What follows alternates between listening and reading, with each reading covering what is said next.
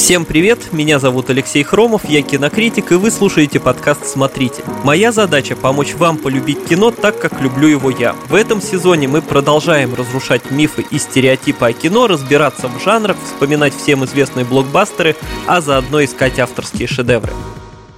По традиции говорить о кино я буду с моим соведущим Мишей Вольных. Миша, привет. Привет. Сегодня обсудим реализм, выдумку и вот это вот все. Именно так. Ну, все знают, что там какой-нибудь Том Круз очень любит запрыгивать в самолеты на ходу. Питер Джексон отправляется в Новую Зеландию вместо того, чтобы снимать в павильоне. Ну, про Нолана и вовсе говорить не стоит. Эти ребята выбрали реализм, а не спецэффекты. Но действительно ли кино должно отражать реальность максимально или все это иллюзии и визуальные фокусы? Сегодня мы поговорим о реализме против выдумки. А я начну издалека с темы музыки. Мне вот до определенного момента не было как-то особой разницы, как сыграна композиция с живыми инструментами или нет. То есть, условно говоря, если трек качает и цепляет, то разницы нет. Нагромождение или это сэмплов, как у Fatboy Slim, там чем больше, тем лучше. Либо полностью какая-нибудь живая металлика. Вот. А после пары-тройки рок-концертов мое мировоззрение поменялось. Вот когда я воочию увидел, как какой-то вообще адовый труд играть, там полтора-два часа, полный сет, там меняя какие-то только гитары и никаких антрактов, собственно, тебе не объявляешь ты. Ну вот, если представить, сидит зритель, он смотрит первую сцену в зеркале Тарковского, ведь ему абсолютно безразлично, там, чем и как засеяно это поле. Ему плевать, сколько на подготовку к съемкам ушло времени, на строительство домика и всего остального. Или вот взять пример из моего любимого, опять же, сериала «24 часа», где они...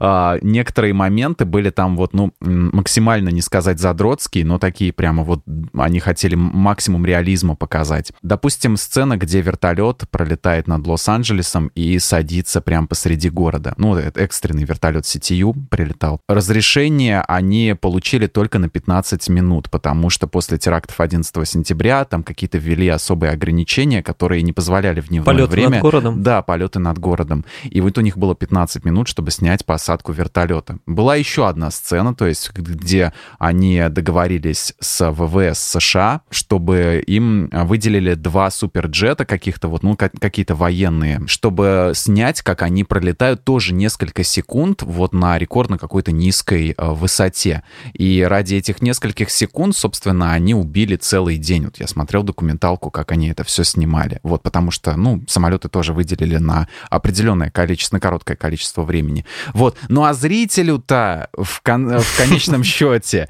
вот он смотрит, вот он просто включил телек, он просто смотрит 24, он ли он ночью включил культуру, он просто смотрит в зеркало.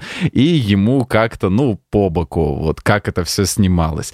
Вот, и такие вот детали, ведь режиссеры это все прекрасно понимают, такие детали, они обусловлены перфекционизмом, или это делается, чтобы вот создать какой-то свой неповторимый почерк? Для чего это все? Я, кстати, совсем недавно узнал, что машины из «Безумного Макса», из последнего, ага. А, распродают на аукционе. Они же там действительно собрали вот огромное количество вот этих странных-странных тачек, там из нескольких корпусов. Они действительно ездили, и они половину из них поразбивали действительно на съемках. Вау. А вот те, которые сохранились, они продают на аукционе, так что если Круто. кому-то интересно, там у кого есть лишние деньги, наверное, можно купить. Блин, нам не по карману, я боюсь. Вот, но это, кстати, просто тоже хороший показатель, что они действительно собирали вот эти все дикие тачки там и гонялись на них по пустыне. Блин, ну это клево, я не знал, это очень круто, да. Там как раз была интересная история, знаешь, как многие режиссеры сейчас пытаются наоборот объяснить там, что нет-нет, мы не все снимали на зеленом экране, у нас была и реальность, а Миллеру наоборот приходилось оправдываться, что нет-нет, у нас не было настолько опасно, мы все-таки часть снимали в студию. Нет-нет-нет, мы заботились об актерах, у нас не все было прям дикость в пустыне, потому что там действительно очень много снимали на натуре. Угу, угу. Вот, ладно, возвращаемся к вопросу. Э, начать хочу с того, что у меня, наверное, с музыкой пошло несколько противоположным образом. Я как раз-таки с юности был поклонником только живой музыки, и наоборот постепенно, ну, там, не знаю, дорос или наоборот, не знаю, деградировал. или как. Да, в общем, я понял, что все-таки электронная музыка и в плане выступления это тоже какой-то огромный труд. Ну, я, конечно, не беру вот этих диджеев, которые там включил кнопку play и, собственно, может весь вечер отдыхать. О, да, про диджеев, да, я бы мог отдельно тут э, разглагольствовать по поводу того, что на самом деле, да, вот просто я немножко э, ворвусь вот в тему музыки. Я раньше считал, что вот э, электронные музыканты — это прям вот творцы такие, да, которые прям вот в муках творчества, значит, вот в поте лица страдают над этими треками, отдают их диджею, а диджею вся слава, собственно, за это, за все. Он просто ставит тупо пластиночи, да, и все такое. Потом я понял, что в некоторых жанрах это просто конвейер. Эти треки делаться могут там за неделю, за две. Они подкидываются, и у диджея просто завал. Он не знает, из чего выбирать и как составить микс так, чтобы все сочеталось идеально.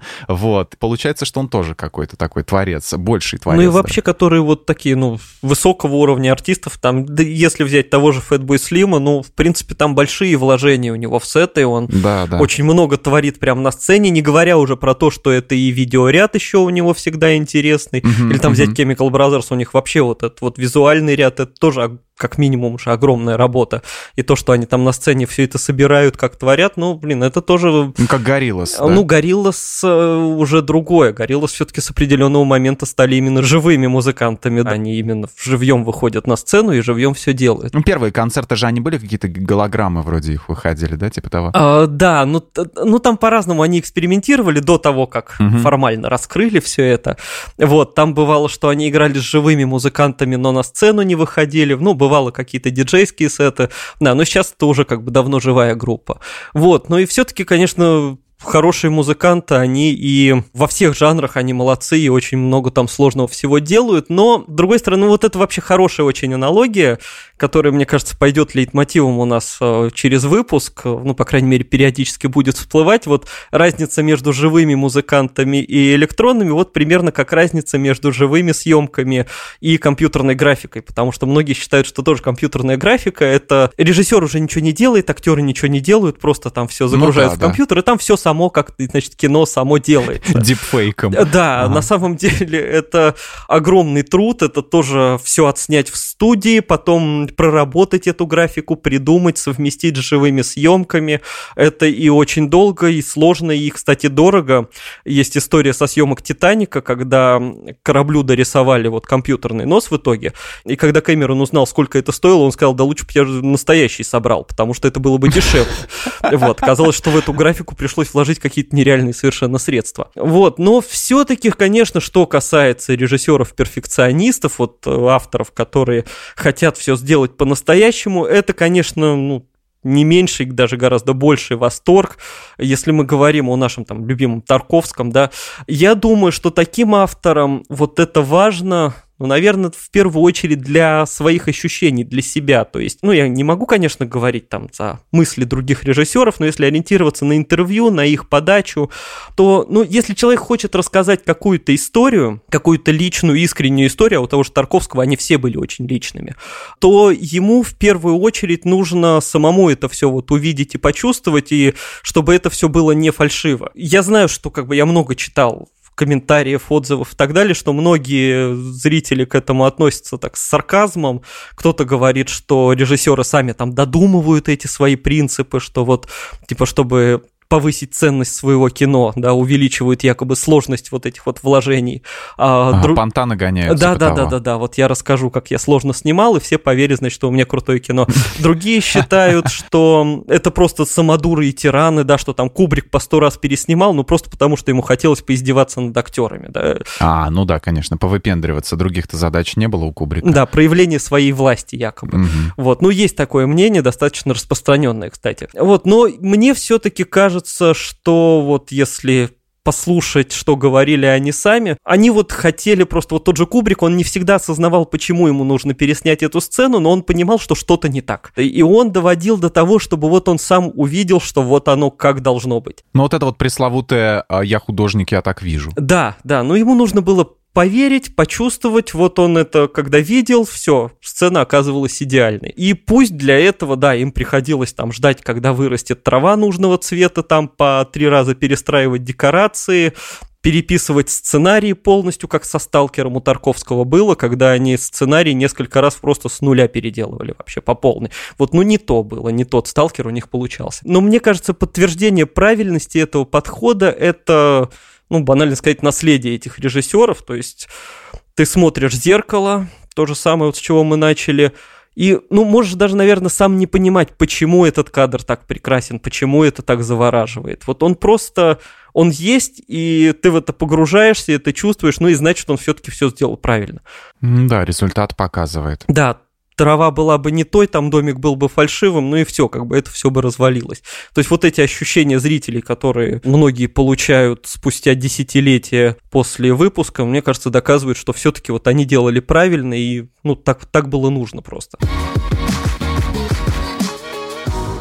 поговорим про «Догму 95» Ларса фон Триера. Я по твоей наводке узнал, что это такое. Небольшая справка для слушателей. Это направление в кинематографе, созданное в 95-2005 годах. Почему-то там такой промежуток времени а, указан. Ну, там потому что выпускали постепенно фильмы, и как бы... А, оно так угу, постепенно в развивалось. В этот период. Да. Угу. А вот его идеологи это Ларс фон Триер и Томас Винтерберг смысл догмы 95, он в том, что техника и стилистика менее важны и интересны зрителям, чем сюжет и персонажи.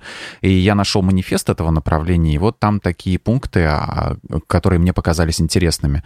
Согласно догме 95, кино — это не иллюзия. Высшая цель режиссеров-декадентов — это обман публики. А неужто это и есть предмет нашей гордости, говорится в этом манифесте? Неужто к этому-то итогу и подвели нас пресловутые сто лет э, кинематографа? Внушать иллюзии с помощью эмоций. Тут поспорить, конечно, есть с чем, потому что это, ну, чистейшая провокация, на мой взгляд.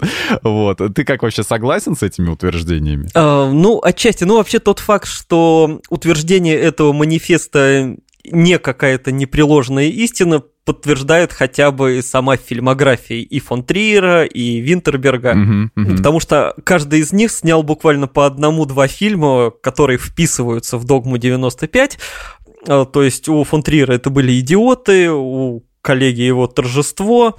Ну, у Фунтриера там еще танцующая в темноте, она частично вписывается, но там есть э, фальшивый выстрел, там есть некоторые эффекты, то есть она вписывается, но не совсем, вот полностью только идиоты. А в других картинах, как бы Триер, который в какой-то момент утверждал, что важна, да, не постановка, не иллюзия вот это, а именно реализм. Ну, фон Триер больше других, больше многих других режиссеров заморочен на красивую постановку. Вспомните «Меланхолию», ну, хотя бы сцену Э, даже простую взять, э, где вот Кирстен Данст э, ночью обнаженный идет, значит, лежит в поле.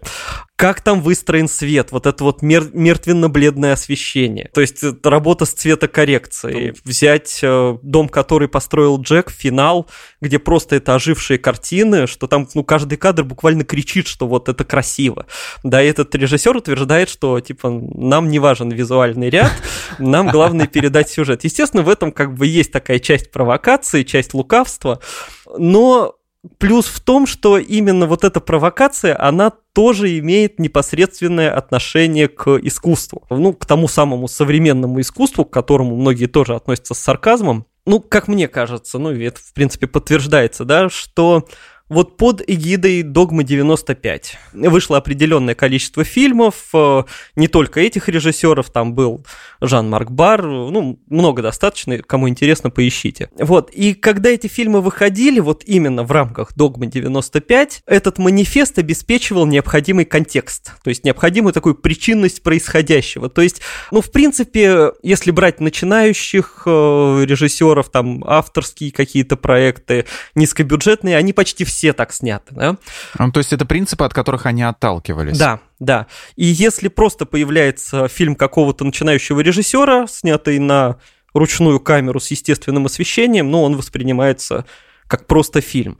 Когда тебе объясняют, почему этот фильм так снят, да, когда у этого есть какая-то поддержка, какое-то объяснение, почему те же идиоты так сняты, ты начинаешь его воспринимать уже несколько иначе. Ты понимаешь, что в этом была какая-то цель. То есть они утверждают, что они отказываются от м, какой-то особенной формы подачи, а на самом деле они как бы просто вводят другую форму подачи. Ага, формируют новую, да. Да, да, вот. В этом есть такая вот... Э, ну, можно сказать, шутливость даже, да, но совершенно осознанная, специальная, которая просто создает новое такое направление искусства. Слушай, ну это интересный трюк. Да, да. Ну, в принципе, фон Триер, он всегда был экспериментатором не только в плане э, съемок, но и в плане какой-то подачи, в плане объяснений. Там, нет, мы не берем тему Гитлера, вот, с, с которой он сам себя закопал. Но его вот эти, ну, контекст, в котором он всегда подавал свои фильмы, он всегда обеспечивал как раз большее понимание кино, выходящее уже за рамки э, непосредственно вот того, что происходит на экране. Что касается того, нужно ли так снимать кино, не нужно, э, ну, мне кажется, что в этом есть такая тоже интересная тонкость. Э, просто, ну, иногда все-таки какое-то красивое кино за вот этой красотой подачи иногда прячет полное отсутствие какого-либо смысла. Ну, это вроде бы не так плохо. То есть, ну, фильм может быть глупым, откровенно и пустым, ну, он просто может быть красивым, да. Ничего в этом такого нет, но иногда бывает, что включается такой то, что называется гала-эффект, да, когда, ну, как в психологии говорят, когда красивые люди кажутся тебе умнее, да, просто потому что тебе приятно на них смотреть. Вот то же самое, тебе какое-то красивое кино кажется более глубоким, более важным, более интересным, хотя на самом деле оно просто красивое, да, как книжки Коэлю, в общем-то. Они красиво написаны, но, э, в общем-то, каких-то глубоких истин там нет. Хорошая аналогия, ну, ну, да. да не... Я запомню, гала-эффект. Да, не то чтобы они там есть. Вот. А на самом деле, как бы, зрители дурят какой-то пустышкой. Как мне кажется, может, со мной многие не согласятся, так было с российским сериалом «Топи» который, в принципе, неплохой сериал, он, в принципе, даже мне понравился, но там очень красиво все завернули, так все круто наворотили, вот, а в финале это оказалось каким-то политическим манифестом, да, что просто вот, мол, вот это была Россия, а вот этот хозяин, это хозяин России, который не дает вам свободы. Но как бы вы подали все очень красиво, чтобы сказать мне такую банальную мысль. Ну... Это как... Я недавно смотрел вот эта юмористическая передача, раз в неделю была, и там была пародия на клип Шафутинского, вот, и там он всю дорогу ходил по стройке, а, которая разваливалась, там потолки рушились, и в конце там просто был а, кадр, и на нем написано текстом «Эта стройка символизировала Россию». Да-да-да. Вот. чтобы люди поняли метафору. Да, а в плане реалистичности съемок очень хочу сразу упомянуть. Сейчас вот как раз вышел в прокат, к сожалению, сеансов очень мало, но я вообще всем советую сходить. Фильм «Разжимая кулаки» Кира Коваленко. Отечественная картина, которая взяла приз «Особый взгляд» на Канском фестивале, что, в принципе, тоже большое достижение. Вот, этот фильм как раз он снят максимально реалистично, он снят на осетинском языке. Почти все актеры это любители, то есть э, там нету каких-то известных массам лиц. Вот. И там почти весь фильм тоже поставлен с максимально естественными тонами, с максимально вот такой вот живой камерой, которая тебя делает участником событий. И вот в этом случае как раз такой подход очень хорошо обоснован, потому что он погружает вот в эти события фильма, делает его таким более личным. И ну вот, вот он доказывает, что да, так иногда нужно и правильно снимать, и это помогает передать какую-то задумку хорошую. Теперь про набор и потерю веса. Перейдем к физиологии. Осень как раз, да, набор веса. Да, да. Ну, у кого набор веса, у кого вечная потеря, не, невзирая на времена года. Но это уже частности. Я так на себя немножко перевел. Очень часто актеры жертвуют своим телом для съемок. Вот они то отъедаются, как Джаред Лето для фильма «Глава 27», вот только результат не окупился, к сожалению. А, то, наоборот, худеют до состояния прям скелета, как Хакин Феникс в «Джокере». А, но ведь можно прибегнуть к гриму, вот взять замечательный фильм «Уловки Норбита» с Эдди Мерфи, вот, или как там этот назывался, «Чокнутый профессор», угу. да, вот, где тоже было, было много грима. Или нашу вот, уморительную комедию с Толстым Нагиевым «Мужчина с гарантией». Зачем актеры страдают и прибегают к таким диетам? Ведь сейчас же, ну, не лохматый 20 век. Практические эффекты, они вообще сейчас творят чудеса. Взять хотя бы вот труп Кроненберга, с которым он недавно снялся. Вот вообще же реалистичная да, да, фигня. Да вообще супер. Вот зачем? Зачем худеть? Зачем толстеть? Они же его там как NFT продали, да? Да, да, да. Они, они ему э, как бы этот задарили вот этого вот его, труп его. Вот вроде как на какой то ли на день рождения, ну я могу врать. Но это как подарок, это очень хорошо. Мне напоминает, как в городе Зеро вот этому, да, а, Филатову, ему голову, да, принесли. Вот примерно то же самое. Ну, по поводу грима, мне кажется, как, как мне кажется, а, это завязано на нескольких таких основных факторах. Ну, во-первых, это, наверное, связано с какими-то актерскими школами, с подходами актеров к игре именно, да, вот это пресловуто играть по Станиславскому, да, и вот эти погружения в роль, ну, наверное, для того, чтобы актеру перевоплотиться в своего персонажа, ему нужно и физически соответствовать этому персонажу, да, и если посмотреть интервью, ну, например, Хакина Феникса, когда вот снимали Джокера, когда он выходил, вот у меня было полное ощущение, что он даже мыслить уже стал как Джокер, то есть он полностью погрузился в эту роль, боль. И... Не до конца еще избавился от нее, не испарился вот, в нем и это много и до сих пор говорят, а поначалу особенно, что нормально бы человек восстановился после этого, потому что все переживали за его как бы и физическое, и ментальное здоровье, потому что он такой стал mm-hmm. достаточно резкий. Ну, конечно, все больше всего говорят про Кристиана Бейла, который творит какие-то там то ли чудеса, то ли безумство со своим телом. Хотя, кстати, про МакКонахи незаслуженно забывают, потому что у него был например, Далласский клуб покупателей, а через три года вышел фильм «Золото», где он такой был толстый, такой вообще отъевшийся, а, и он сам рассказывал, что, говорит, я для детей вообще был, как, как-то он назвал праздничным генералом, что мы там каждый вечер могли пиццу есть, вообще хотите спагетти, давайте спагетти, вот, но, говорит, потом, конечно, в форму приходить было очень тяжело. Но Бейл, конечно, да, он в этом плане безумец какой-то, то есть если посмотрите фильм «Машинист», где он там довелся вот буквально до истощения, да, потом «Темного рыцаря», где он раскачанный, и потом какую-нибудь аферу по-американски или власти, где он уже играет людей с ожирением, то есть э, вообще трудно... Все это за небольшие промежутки времени, да, было? Да, это все вот друг за другом там шло в разном порядке, и трудно поверить, что это вообще один человек, то есть вот что действительно все это обошлось без каких-то накладок, без чего-то, что вот он действительно делал это все со своим телом. Ну вот он как раз и сам говорит, ну и многие другие актеры говорят, что вот это нужно, чтобы почувствовать себя вот в шкуре персонажа, чтобы двигаться, как двигается человек такой комплекции, чтобы говорить так, чтобы вот это все ощущать. Поскольку любой грим, он все равно будет э, как-то зажимать актера, вот, и вот вторая причина, мне кажется, что вот этот сложный грим, то есть как там костюм толстяка, да, вот есть такой термин, ну и в принципе, да, да, надевают да. так на твое тело полностью такой костюм толстого человека. Вот, что он все равно будет как-то сковывать твои движения, и актер будет э, чувствовать себя менее естественно.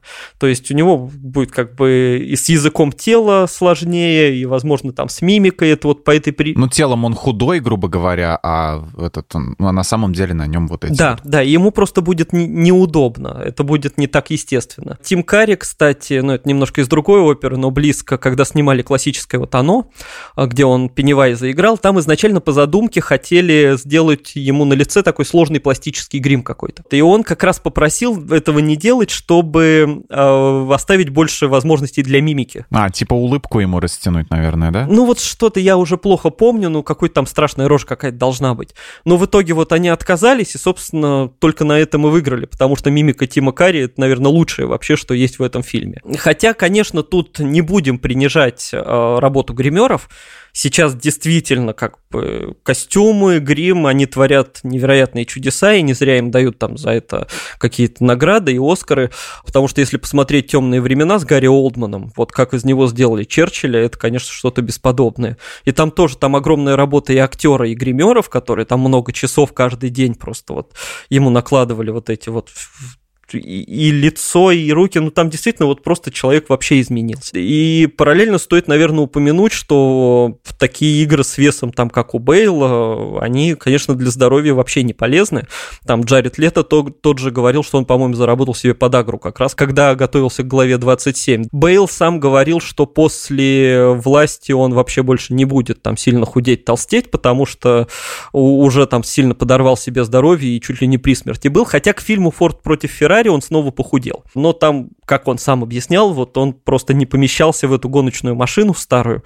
Значит, ему пришлось похудеть, чтобы по комплекции быть как вот оригинальный персонаж. Ну и все мы знаем, что сейчас он набрал сколько там, это 500 тысяч фунтов, чтобы сыграть песчаного червя в Дюне. Это вообще, это лучший мем про фильм просто. Не, лучше было, когда еще сказали, что Энди Серкис с захватом движений песок играл. И еще один фактор, который я убежден, что это все-таки сейчас есть, я про это часто говорю, что вот эти все перевоплощения и в плане похудение, потолстение и в плане создания сложного грима, это тоже, как мы уже вот говорили про Триера, это тоже становится частью искусства, то есть частью истории фильма. Вот этот рассказ, мы живем в медийном обществе, да, и нам до съемок фильма много рассказывают о том, что там происходит, какой сложный грим делают или там на какие уловки опять пошел Кристиан Бейл, чтобы вот это сделать. И это уже создает какие-то ожидания от фильма, это уже создает какое-то э, немножко другое восприятие фильма, как с теми же трюками mm-hmm. Тома Круза. Вот сейчас миссия невыполнима, там седьмая еще не вышла, но мы уже видели миллион фоток, как они, значит, прыгают по поездам, летают там что-то на мотоциклах. Ну, цену набивают да, фильму Да, своему. да, и это как бы гораздо большее ожидание, гораздо больше интерес, чем ты просто придешь в кино, будешь смотреть на эти трюки, даже не зная, нарисовали их или они там были живые. То есть это, вот эта подготовка, она тоже уже часть кино, часть искусства, и именно поэтому иногда идут на, может быть, даже излишние сложности, просто чтобы вот показать, э, насколько это глобальный интересный проект и как-то заинтересовать зрителя. А мне вот интересно, можно ли снять фантастику, не прибегая к компьютерной графике? Вот, допустим, взять матрицу и снимать ее все исключительно натурально. То есть просто программисты сидят в компьютерном клубе, что-то там подключают к себе к голове, потом кадр меняется, они уже по крыше гуляют или там в дадзё кунг-фу занимаются, да. А, может быть, ты знаешь какое-то кино такого рода, э, только не те случаи, когда хотели снять с спецэффектами, но денег не хватило. Ну, мне вообще кажется, что ты говоришь сейчас про любой классический фильм до компьютерной эпохи, да, до того, как все ушли в графику. Где каждый кадр рисовали, да, типа как в Троне. Да, да, да, вот про Трон в первую очередь я вспоминаю, потому что, ну, по сути, такой первый фильм про виртуальный мир, да, это начало 80-х угу. еще, и прорыв компьютерной графики, э, но, с одной стороны, да, это был такой графический необычный фильм, и там впервые показали лицевую анимацию. Ну, сейчас это смешно, конечно, выглядит. Там такой просто цилиндр с глазами и ртом, да, который что-то говорит. Не, ну смешнее был этот омоложенный Джефф Бриджес э, в этом, ну, во второй части. Я ко второй части отношусь хорошо, но там другие достоинства. У фильма все-таки, кстати, э, на канале End Action, например, на YouTube-канале, а, выходили хорошие разборы по поводу визуала именно наследия второй части. Там автор ролика очень правильно объясняет подход режиссера, который на самом-то деле и по образованию архитектор и что у него весь фильм построен именно на дизайне и архитектуре. И это на самом деле очень хорошо влияет на восприятие, вот если в этом разобраться. А, действительно, там визуализация очень хорошая. Ну ладно, наследие это отдельная история. На самом-то деле в первом троне компьютерной анимации именно было всего около 20 минут. А, просто потому, что тогда каждый кадр именно компьютерный, он просчитывался, я не помню сколько, но что-то очень долго. И, соответственно, у них был один компьютер размером со стиральную машину, машину, который каждый этот кадр там высчитывал что-то минут по 10-15, и, соответственно, если бы они весь фильм так сняли, э, я не знаю, сколько лет бы они его пытались там доделать. Надо было два компьютера. А не хватало уже денег, там просто уже какие-то бесконечные и так были расходы. Вот, а большая часть фильма, она действительно снята живьем, но там использовали такой метод, который называется подсвеченная анимация. Это вообще тоже нереальные вложения. Актеров снимали на черно-белую пленку, а после этого каждый кадр увеличивали, наносили на полупрозрачный лист и переснимали фотоаппаратом с фильтром определенного цвета, чтобы сделать там его более синим, там более каким-то желтым. Да, и там говорят, что просто эти кадры потом грузовиками перевозили просто. Вот. Э, я не представляю эти объемы, каждый кадр, да, 24 кадра в секунду.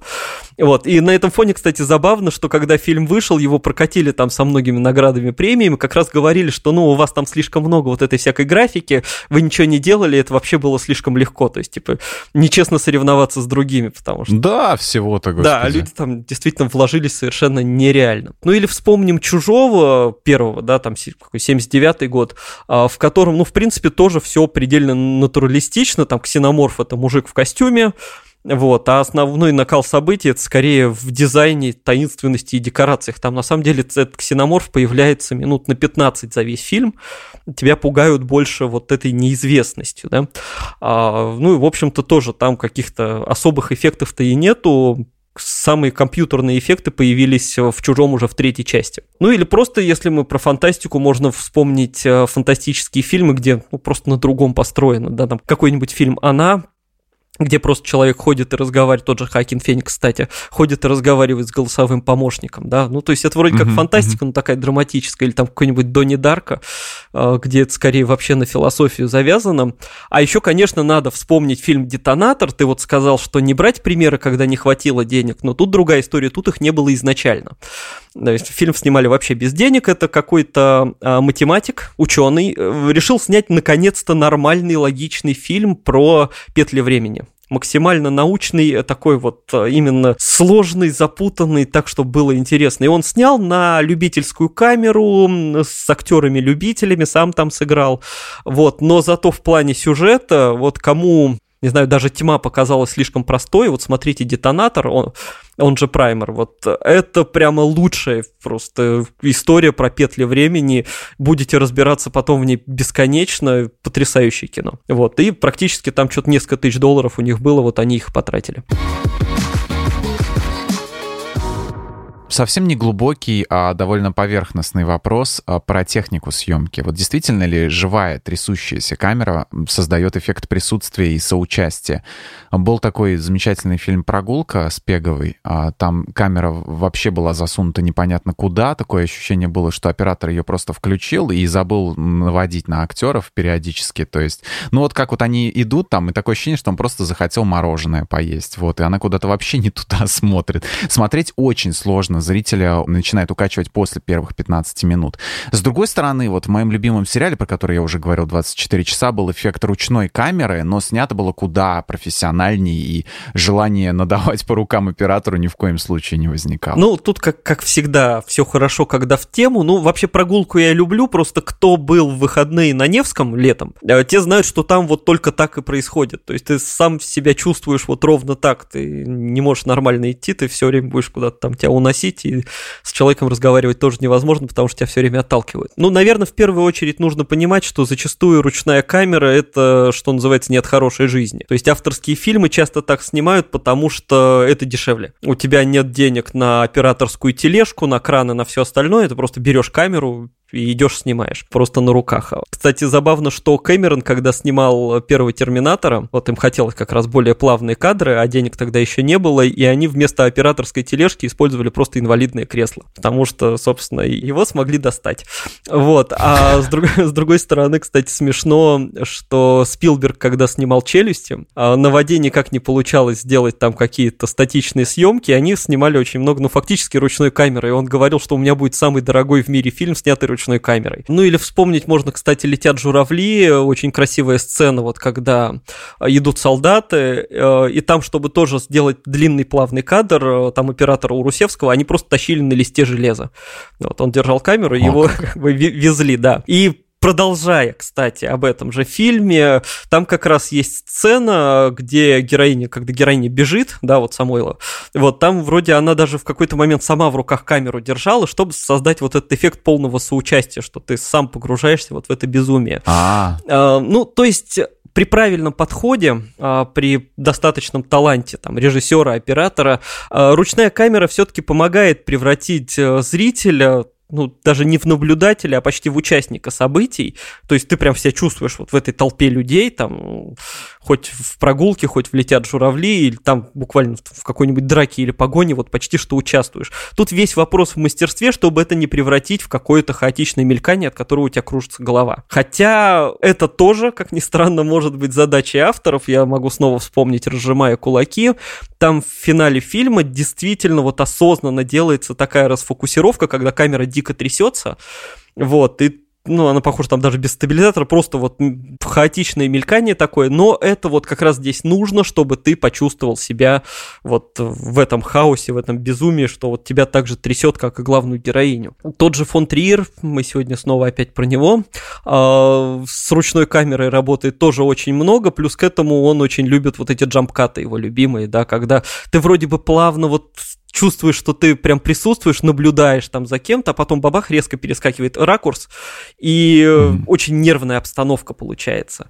В той же сцене вот то все то же самое, но кадр да. дернулся, и у тебя какое-то такое чувство не, не, неудобное. Тревога. А, кстати, он в сериале «Королевство» сделал ровно да. противоположно, и это потрясающе, когда все снимают ручной камерой, а потом бац, и статичный план. И как-то от него так боязно сразу становится, вот почему все замерло, что же сейчас произойдет. Ну, вот эти вот переменные переходы от статичных планов к ручной или наоборот, кстати, в «Троне наследия» вообще есть только одна сцена, где используют ручную камеру. И она тоже хорошо показывает, как бы, что все, все время все развивается плавно, а потом бац, так резко один раз тебя вбрасывают вот в это происходящее.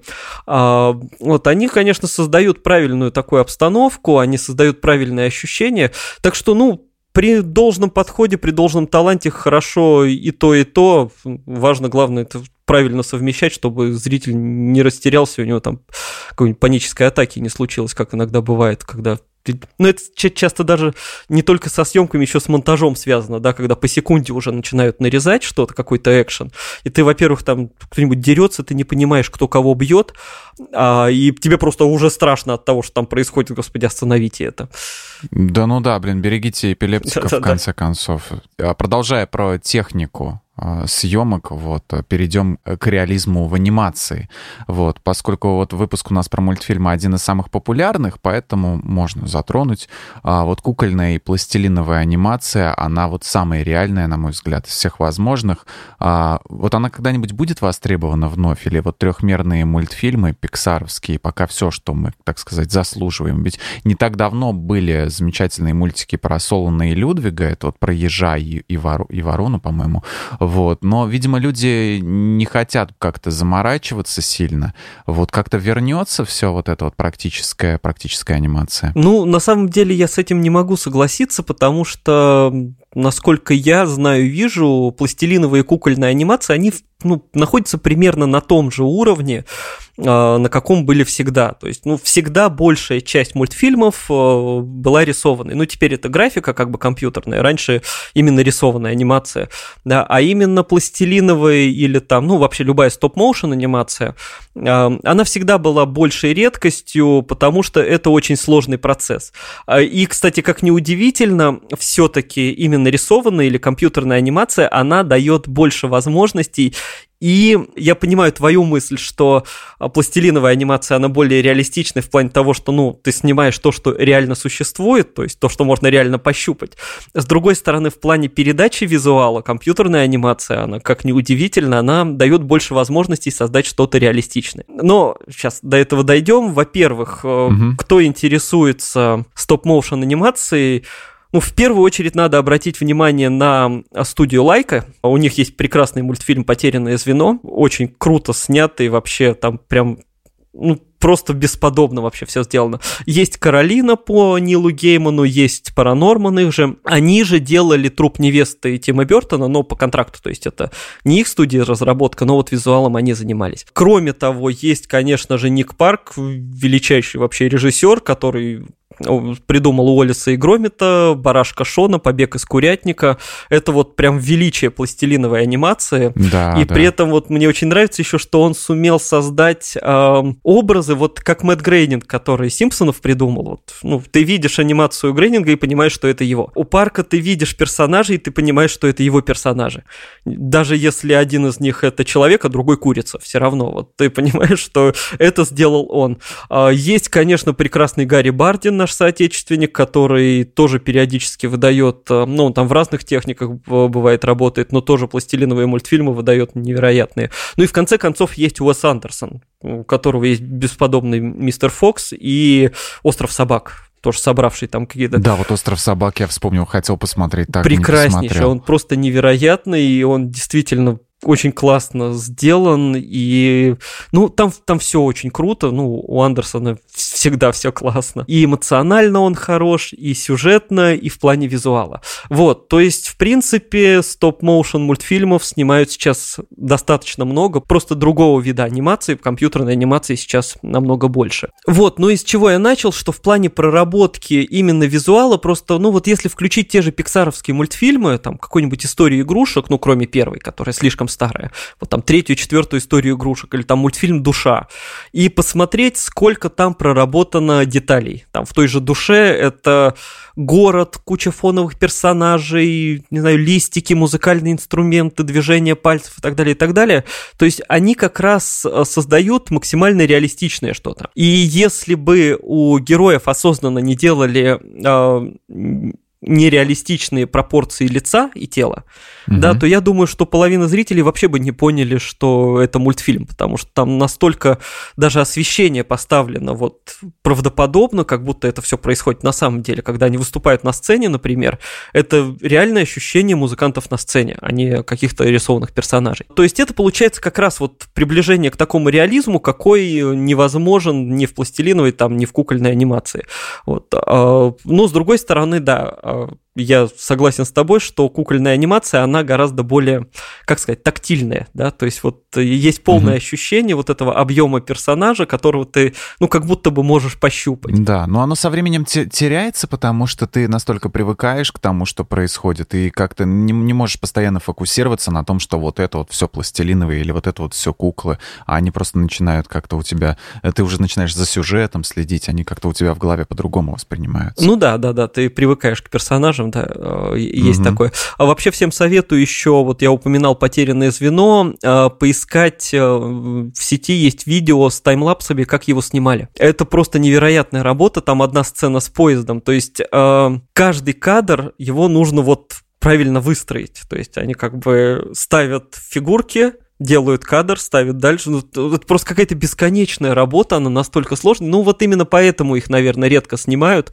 потому что это огромная именно ручная работа какая-то. А сцена с поездом там экшен какой-то? Нет, там просто герои идут по поезду и что-то обсуждают. Ага. Вот. Но просто чтобы их передвигать по поезду, им нужно, соответственно, они собрали этот поезд и весь антураж вокруг, который там виден через окна и так далее. Вот. И каждый раз там как-то они часть этого поезда снимают, потом ставят обратно, двигают фигурки, там ну там столько работы, и это просто вот все в очень-очень ускоренном, естественно, подано, потому что там это много часов длится вот каждая сцена. Ну, это адовый труд, конечно. Да, да. Ну, вот, наверное, поэтому их делают редко, потому что, ну, это слишком сложно, это каждый раз какой-то эксперимент. Вот, ну, да, она прекрасна, ну, я считаю, что она не вымирает и никогда не вымрет, потому что, ну, находятся новые мастера и какие-то там шедевры действительно создаются, как тот же «Остров собак», который, ну, мне кажется, должен заряжать каких-то интересующихся людей на новое творчество, так что она будет существовать и будет... Мне кажется, как раз счастье в разнообразии,